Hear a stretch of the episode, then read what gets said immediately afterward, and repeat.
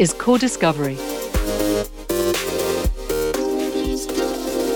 Hello, and welcome to this episode of CORDIScovery with me, Abigail Acton. Bees are vital to food security, but they're under threat. The EU estimates pollinators such as honeybees contribute at least 22 billion euros each year to the European agricultural industry. They ensure pollination for over 80% of crops and wild plants in Europe. They're so important that the United Nations has designated the 20th of May as World Bee Day.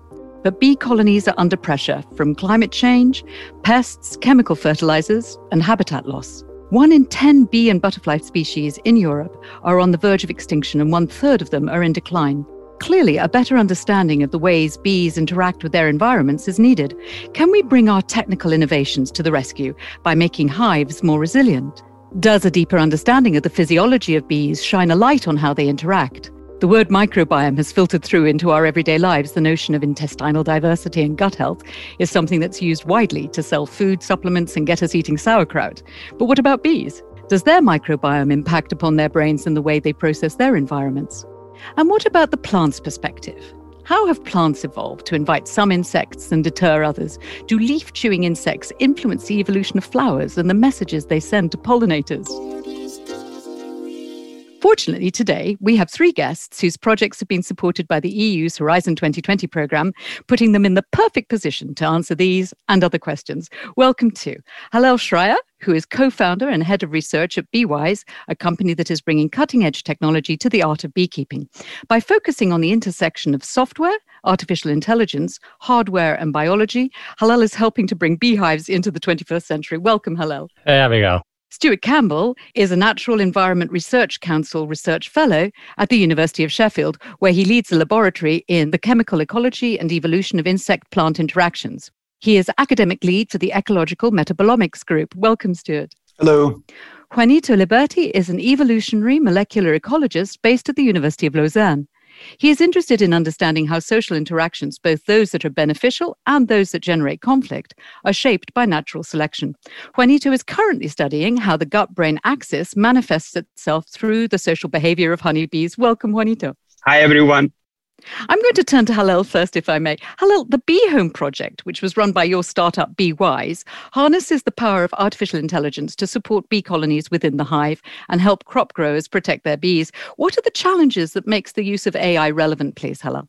Well, um, I think in in um, precision agriculture in general, and, and beekeeping isn't isn't different in that sense what we're trying to do is address the needs of each individual colony according to its uh, specific state.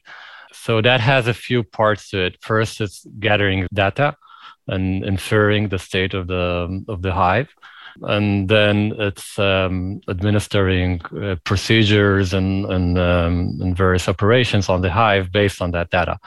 So AI is part of all of that. So it starts with gathering the data and we're using uh, computer vision and AI to infer the hive states uh, from our sensors. Um, so, if I could stop you for a second, particularly, what are the challenges that hive colonies are facing that AI is is is well placed to address? So, can it, for example, identify influxes of predators or? Sure. Okay. So, um, generally, we can assess the state of the hive. Like if it's a weak hive, which is having any type of trouble or problems, uh, such as uh, pests, uh, infestation, um, hunger, uh, harmed queen, which isn't laying egg, eggs properly. all of that we can infer from our sensors using AI. And for example, you mentioned there the notion of hunger. How how would sensors within a hive let you know if there was enough food for the bees or not?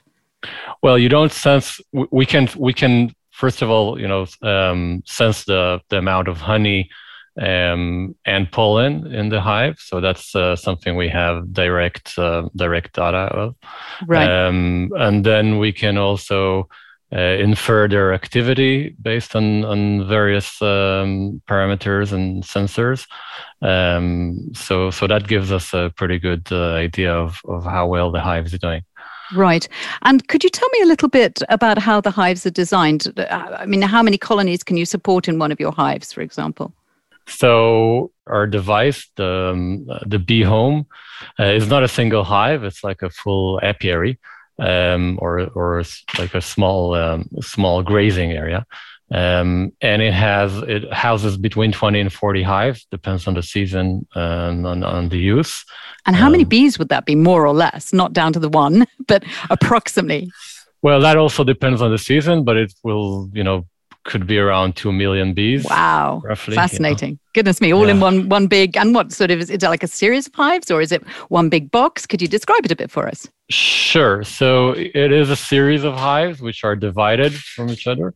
There are partitions dividing the hives within within the device, and there are hives on both sides of the of the device, and like a corridor in the center uh, where the um, the robotic mechanism uh, is, and that's where you know that's where we extract the frames. That's where our sensors are. Uh, that's where we do our operations within the that corridor.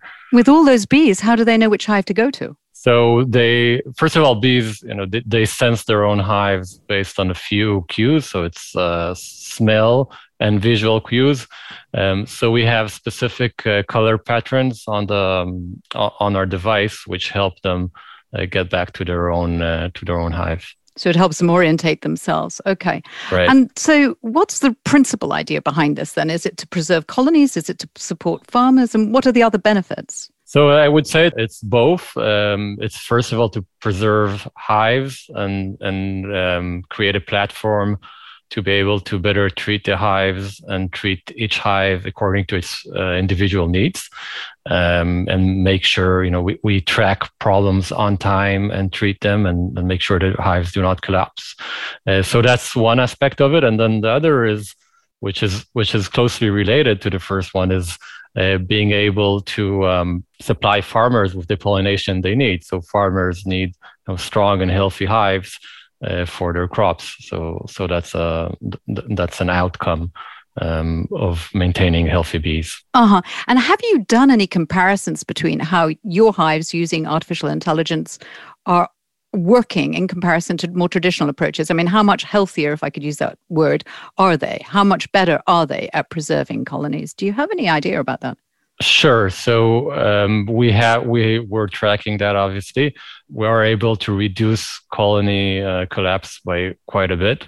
Um, so I mean, currently worldwide, it's you know between thirty and forty percent that's kind of the uh, common common numbers in most countries, and you know we're we're able to reduce it to the ten, like to the or even even below that. So that's okay. That's a real impact. Yeah, yeah, that's a real yeah. impact. That's that's impressive. Okay, and how does it benefit farmers apart from the fact that the colony is healthier? Is there something else that the that I mean, presumably it's is it easier to run a colony and look after them? So I mean, we supply our data to the beekeeper, obviously, but we also have um, a designated app for the farmer as well. So the farmer can have visibility as to the um, to the um, hives which are in his uh, fields and, and orchards. Um, so you know, currently, when beekeepers bring their hives to the um, to the fields, farmers don't really have that much data as to you know what's really going on in the hives.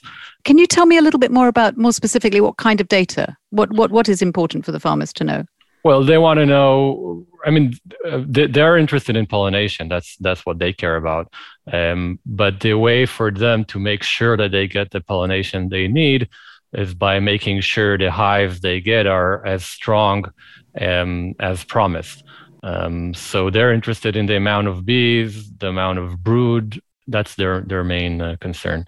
Uh huh. Okay, maybe pest invasion and stuff like that too. Well, pest invasion once it affects the bees, they of course they care about it because they care about the bees um, they don't really they don't really care about the pest uh, you know themselves. in themselves. no sure but do that. I mean i was a bit curious about this notion of pest detection. I mean how does the farmer get alerted that there is a pest in the hive? And don't pests in hives work really very quickly? I mean is it possible for the farmer to have enough time to actually do something about that? Let's take that as an example. How would that work? So that's a very good question. So i mean that's a, that's the kind of uh, information we would supply to the beekeeper not not necessarily to the farmer. Yeah, sorry, actually I meant the beekeeper really. Yeah. And I mean we can we can assess the state of the hive um, based on various parameters and, and know if there's a you know strong uh, pest infestation.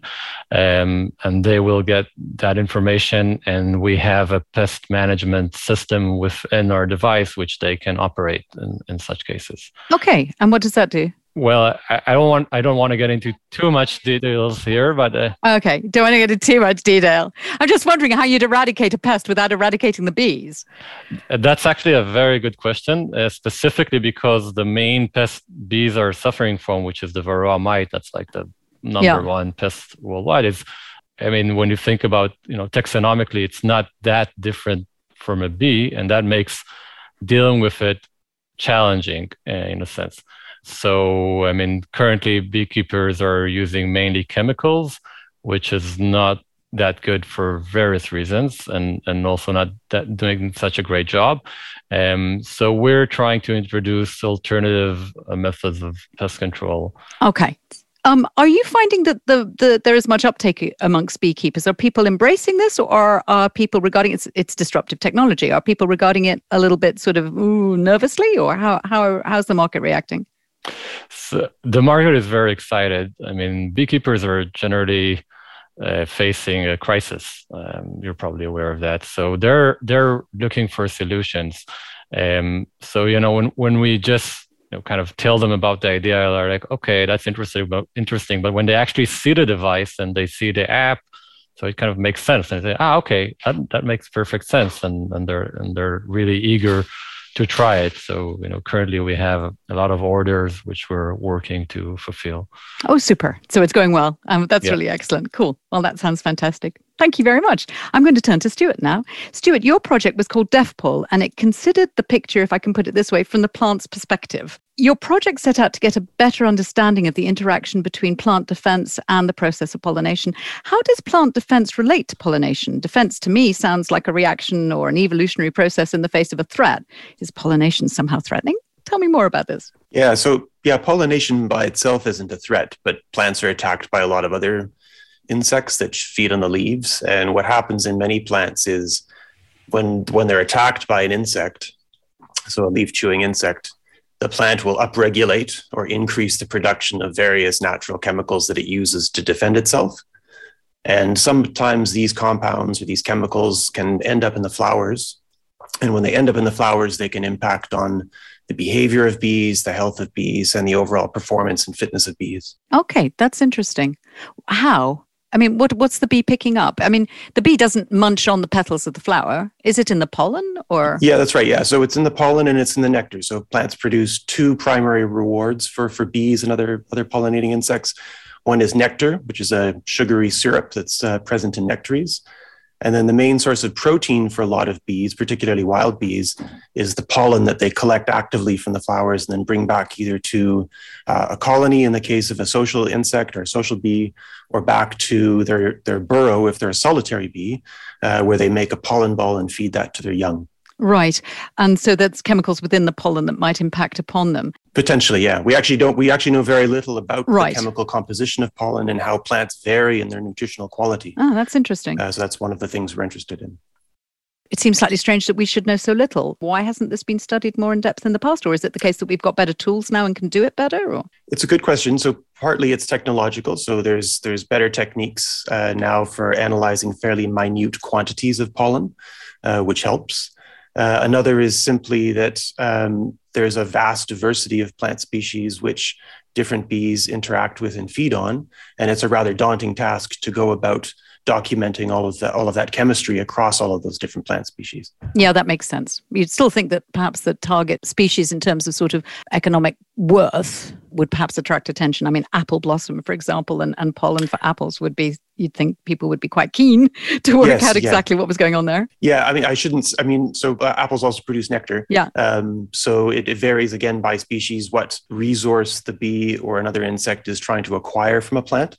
So for some species, if the primary resource they're they're consuming is the nectar, then you might not be interested in the pollen. Sure. I, I mean, there's not a lot of work in this area, but there is some. So uh-huh, for some uh-huh. for some agronomically important uh-huh. species, we do know this. Right. And I'm interested in this because I'm, I'm wondering, I mean, the, the relationship between the bee and the plant has been there forever and a day. So presumably they've worked their way around this balance between defense and pollination, toxicity, not toxicity, etc. Is this something that's kind of having an impact, particularly at the moment? Is there any reason for why it would be having an impact, particularly at the moment? No. So, to some extent, uh, bees, like any insect consuming any plant part, uh, will have evolved mechanisms for dealing with some of these natural defenses, natural chemicals. Uh, but despite this, an insect, any insect can't be perfectly adapted to deal with a whole range of things it might eat. So there is there is variation there as well.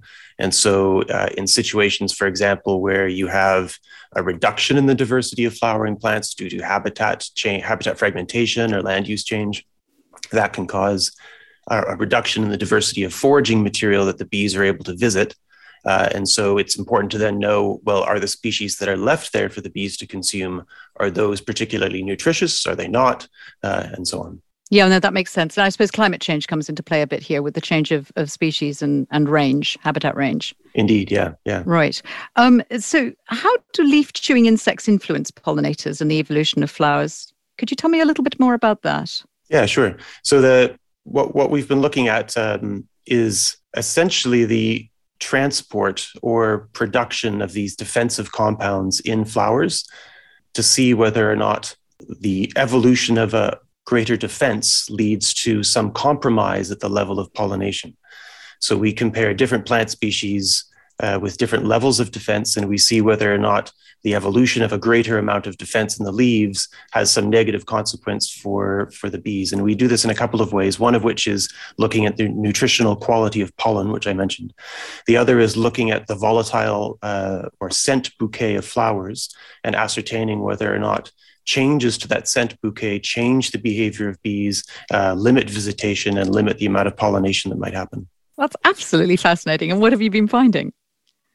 So we've we find some we, we we've so there's lots of interesting stuff here. So the um, go for all of it, all of it. I want all of it. Okay. Uh, so the yeah the general finding is that uh, when a plant is under any stress, be that uh, attacked by uh, a leaf chewing insect or also drought stress, we've been looking at, there's a reduction in the visitation rate. How this happens differs a lot between plant species. So, in some plant species, it seems clear that there's a, an increase in the production of some odor molecules produced by flowers, but also leaves, which may have a repellent or deterrent effect on, on visitors. In other cases, it seems like that stress is causing uh, the plant to almost shut down its its uh, its floral scent bouquet, and we think it's it's the shutting down of that bouquet that makes the flowers less attractive. They're no longer emitting the attractive scents they used to, and the bees, as a result, choose to go to other plants. Uh huh. What's the relationship with self pollinators here? I mean, are you finding? I don't know. This is a kind of reducto ad absurdum. There's, are you finding that the scent, the the self pollinators have have much greater defense in their leaves? Is that is it as simple as that? Uh, it's a that's a great question, and the short answer is yes. That's true. Oh. Oh. Um, it's a bit more complicated, but it does seem that to be the case that um, yeah, so selfing species uh, comprise about 10 to 15% of all flowering plant species. So most flowering plant species are actually not selfing, they're outcrossing to some extent. There's a there's a significant minority, however, that are purely self-fertilizing, so they don't rely on a pollinator at all. And within those those plant species, we we tend to find a greater uh, investment in this uh, response that they mount when they get attacked. So in the selfing species, when they get hit by a leaf chewing herbivore, uh, they upregulate a lot more defensive chemistry. Uh, and we think one reason they're able to do that is because there's no negative consequence at the flower level for that upregulation. Okay, so they can go full out on that because they just don't care. If you could put the word care into the concept of a plant's behavior. Yeah. Precisely. Yeah. So um, this is really very interesting, but what's the potential impact actually of your findings? Uh, is there any impact on the possibility of crop yields or anything like that? How, how can this be applied to a certain extent? Uh, there may be some impact on crop yields. It would depend on, again, on the crop uh, species. Many, many crop species, not obviously our, our grain species like maize and, and wheat, these are, these are wind pollinated, but lots of fruit and vegetable crops are pollinated by uh, not just honeybees, but wild bees as well. And it is possible that if we are breeding plants for greater defense against pests, or if we are applying um, compounds which uh, allow the plant to mount a response against pests or pathogens, this may have an impact on crop yields. We don't actually know much about this. It's something we're hoping to get to uh, in my group uh, maybe in a year's time. But that has an impact on a genetic modification, doesn't it? I mean, if you create genetically a plant that is better able to resist pests, that actually might have an impact possibly on its ability to attract pollinators. It could, yeah. I mean, there would be no distinction there between sort of a conventional breeding approach, which would do the same thing, and genetic modification. Any oh. any breeding procedure which created a higher level of defense in the plant could have this this this extended consequence at the flower level. The nice thing, or the the attractive feature of doing something like uh, CRISPR editing, for example, or or some other form of genetic modification, is that you could presumably also look and specifically target compounds or natural defenses in leaf tissue but limit the expression of those those compounds in floral tissue. Or maybe you could amplify the expression of the scent bouquet in the floral to compensate for the, you know, go the other way. Yeah, indeed. And there's been um, again relatively little research uh, looking at breeding for uh, greater attraction of flowers. I would say compared to the amount of uh, research we've put into um, pest resistance. Okay, that's really fascinating. Thank you so much. Does anyone have any questions for Stuart or any observations to make on what he's been saying? Yeah, Joanito. I have a question. Um, I guess the is it known that whether the production of these compounds that are for pest resistance are physiologically related with the with the flowering? What I mean is that the more you invest in reproduction, perhaps the less resources you have to invest in in pests and and and pest resistance and whether such comparative analysis have been done across plants and do we know something about that? Yeah it's, it's a great question. Uh, yeah so it, in general in plants we see uh, what you would call a trade-off between the amount they invest in defense and the amount of resources they have left for reproduction, uh, be that in the form of an investment in flowers or investment in seeds what we find is that the nature of that relationship changes depending on how reliant the plant is on pollinators. So that's a steeper relationship uh, or a stronger trade off uh, in outcrossing species, cross pollinating species, which require pollinators so heavily that um, they simply pay a greater cost when they when they invest in defense. It's kind of universal. I don't know. I mean, I, I, was delighted by your research and absolutely fascinated by it. But when you really do think about it, this notion of investing energy in defense or procreation is pretty universal, actually. I mean, you know, from down the pub on a Friday night through to Impala in the Serengeti. I mean, it's, you know, it's universal, no? Yeah, all, all organisms face a limited pool of resources, and yeah. um, all wild species have evolved to best partition those resources depending on their environments. Yeah. Well, all species, really, I guess. Yeah. Okay, fine. Well, thank you very much for Stuart. I'm going to move on now to Joanito, actually. Joanito, your project also was fascinating. You were considering the gut brain axis in bees. So I'd love you to tell us more about that. Why did your project Brain select bees to consider? So there's been a lot of uh, attention in recent years on this topic of the gut brain axis because it's becoming increasingly clear that bacteria not only influence the gut and immune system, but it also but also our brain. And so, from a clinical perspective, we have been interested in trying to understand whether we can, for example, first understand this relationship, how the bacteria affect the brain and the behavior consequently, but also whether we can design then treatments for some of these neurodegenerative diseases that are affected by the gut microbiota.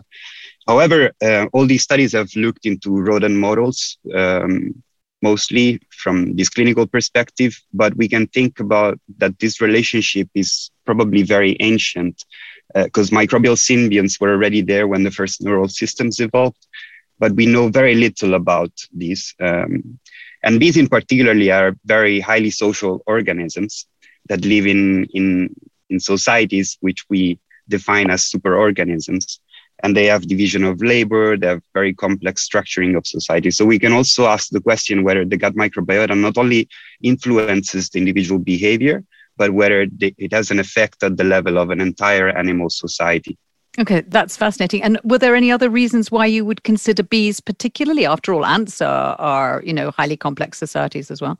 The reason is that there's been a lot of uh, work done uh, over the past 10 years on the gut microbiota of honeybees. So we know exactly what bacteria are there.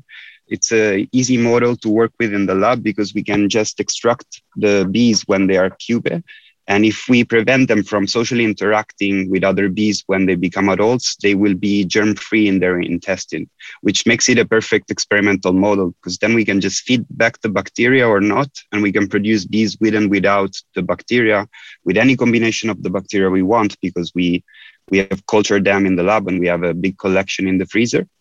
And, and so then we can uh, see whether these bees are different in physiology, uh, what happens in their brain, what happens uh, at the level of behavior.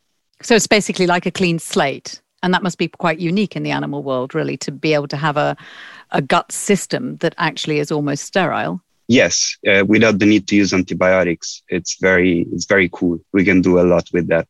And I imagine using antibiotics must be challenging if usually how it's done. I mean, in murine models, in mouse models, if you use antibiotics to clean out the gut of the animal that's being examined in the first place, and then you introduce bacteria, is there any chance that the antibiotics, you might not know the answer to this one, I'm throwing it at you without having warned you beforehand, but is there any chance that the, the antibiotics you use to clean the, the bacteria out have a lingering effect and could perhaps influence the way the new bacteria you introduce colonizes the gut? Yes, and it could also have a direct effect on the physiology of, of the animal itself. And we know actually this is the case. So this is a problem for experiments because when you want to compare a treatment with a control, your control has an additional problem, which is that you use something that could affect directly the physiology and not because of your treatment. This is why we need these germ-free systems uh, where we can control all other factors and then look at, at what we are doing experimentally.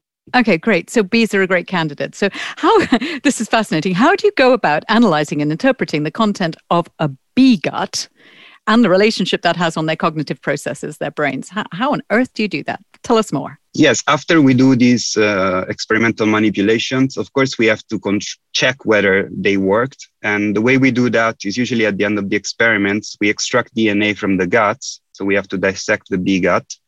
Uh, in theory, we could also collect uh, fecal samples from the guts, extract DNA, and then we sequence a gene that is called the 16S rRNA, which is only present in prokaryotes, so in bacteria. And uh, we compare the sequences with publicly available sequences in databases. And like that, we can identify all the bacteria that were present in the sample. And we also know their abundance. So we know that we have X amount of this bacterium and Y amount of another bacterium and so on. So this research is also benefiting massively from, from advances in technology that make this sort of sequencing possible, huh? Surely, yes. We do a lot of things that, with genetics, also to look at gene expression in the brain, for example, when we look with RNA sequencing and, and so on. It would have never been possible just 10 years ago, probably, yep. for to use all these tools. And to look at the uh, at the behavior, we're particularly interested in the social behavior, as I said before. And we have a, a fancy technology that is called automated behavioral tracking system. We have a series of camera, infrared cameras that can detect the position and orientation of little tags, which we can glue on top of the thorax of the bees. These tags look like little QR codes. They have a unique pattern. So they work like a system of scanners and barcodes at the cashier of a supermarket. And they're, the camera systems scan these tags multiple times per second. And we can just, so we can tag the bees, put them under this system in nest boxes, and then just let them do what they have to do for about a week, for example. And at the end, we can know uh, all the patterns of interaction. So we know exactly how every bee has interacted with other bees, how many times, in what part of the nest, and so on. So we generate a huge amount of data, and then we can we can analyze it in different ways. And one way I've done this is to look at how the bees interacted with their heads and just count the amount of times they interacted and compare bees that had the gut microbiota with bees that didn't have the gut microbiota. What makes the interaction with the head particularly important? This is because bees, as I said, are highly social organisms. And in, in these head to head interactions, they do two or three different things. Well, they can clean each other, they can transfer information via the antennae, so they, they antennate with each other, uh, or through trophallaxis, they usually exchange fluids, so nectar, uh, which is eventually stored as honey. We, we believe that the gut microbiota has an effect on these uh, transfer of nutrients and information within the hive. Antennate. It's a new word. So the word antenna, you can actually make a verb. Antennate. That's fascinating. Yes, sorry, tell me, what did you find? So the, the most fascinating result that we had from this research is that indeed the gut microbiota promotes the social behavior of the bees. We found that there was about 20% more social interactions via their heads when bees hosted the gut microbiota compared to germ-free bees. And not only that, we found that uh, even for me more more interestingly is that these interactions became more structured, meaning that some uh, that bees tended to interact much more often with specific uh, nest mates, so with other specific bees, and not so much with the rest of the group. Whereas in the control that was germ free, these interactions were much more equal in the sense that each bee interacted more or less the same amount of times with the other bees. But overall, they had less interaction. So less interaction and less discriminate. Yes. And so then potentially less efficient this is what we believe will be the case because as i said what they do a, a lot of fundamental behaviors head to head. And so we believe that the, the, the flow of nutrients and information may be affected in the hive. So what i'm wondering then is beyond the, the, the, the yielding of really insightful data with regards to behavior and, and gut brain axis what, what what's the practical implication on this of this rather well, of course, we are interested from an evolutionary perspective, as I said before, and I hope that this kind of research will prompt similar investigation in other social organisms to see whether uh, the same kind of social behaviors are affected on one hand, and whether the molecular mechanisms that regulate these interactions between the gut microbiota and the brain uh, are conserved or not, or, or they use different different proximate mechanisms. Eventually, uh, I hope that we in the future will be able to design treatments, uh, for example, probiotics or prebiotics that could improve the, the social behavior of these animals that are very important to us and the collective performance uh, so that they will become even better at collecting, extracting, and storing the resources that they collect from the environment. Hello, you know, I'd like to bring you in here because this seems quite interesting here. So, if you were to come up with a way of using artificial intelligence to analyze the data present, for example, in the feces, to pick up whether there was a lack of, of bacterial diversity, or, for example, if there were certain bacteria missing that would make the bees more efficient in their communication processes, that could be a real positive for BeeHome. What do you think? Is it stretching it? Well, I mean, it is, it is an, an interesting uh, prospect. I would say it's. Uh, uh, I'll need to think about it a bit more to, to if it's really feasible or, or not. Put you guys in touch with each other. But yeah, I mean, if it's really having an impact, if it does have an impact, as it seems to indicate, on their ability to function effectively and efficiently, then that's something perhaps that, that artificial intelligence could be used to look at, maybe. Does anyone have any questions for Joanito? Because it's a really fascinating subject. Yeah, Stuart. Uh, I, I have a question actually. Yeah. So, um, and you sort of alluded to this towards the end. But honeybees are obviously a domesticated species, or at least significantly partially domesticated species. Have you compared the gut microbiomes of wild species, like things like bumblebees, for example, to see whether they host a greater diversity of bacteria in their guts? Not personally, but there is a lot of work going on on this. Uh, there's a bumblebee gut microbiota is well characterized. There's new research on stingless bees. And what is very interesting is that they all uh, seem to host the same set of microbial species, but then the strains that uh, these bacteria uh, are, um, they, they, are distinct between the different uh, bee genera. And so this, there seems to have been tight coevolution between the gut microbiota and these different uh, host bees. Perhaps the point here is um, is there a wider spread of bacteria in the gut of wild bees, if we can call them, you know, wild bees, just generally, you know, in comparison to bees that have been honeybees that have been bred isn't the wrong word, but yeah, that have been so closely associated with right our word. crop process. Oh, is it? Thank you. Okay, yeah. bred. Uh, I, mean, I mean, yeah, maybe we imagine that the wild bees are more diverse, or, or what are you saying? Actually, uh, it seems to be the other way around. Um, there is research done in my in my research group uh, where we're looking at strain level diversity and we find that the honeybee hosts a much larger diversity than, for example, Apis cerana or, or other, other bee species. And we, we don't know exactly why is that. It could be because of the species area relationship. So there's more space for bacterial evolution within, within a honeybee because the populations are larger and so on. Uh, than compare, for example, with the bumblebee. Um, or these other Asian honeybees. Uh, or it could be because of the management, because of the beekeeping industry, you know, are mixing um, hives from different geographical areas and so on, and that drives uh, diversity. more bacterial diversity. But we currently don't know, and it's a very fascinating question. Can I ask a follow up question? Please do. Please do. Um, have you looked at any solitary bees? Because, of course, like social bees are a relatively minor component of the 20,000 species of bee. I'm curious, like solitary bees might face different challenges and might have different gut microbiota just based on the, their their life history. Uh, so I am not completely sure. Um, I mean, there are studies out there uh, looking at solitary bees.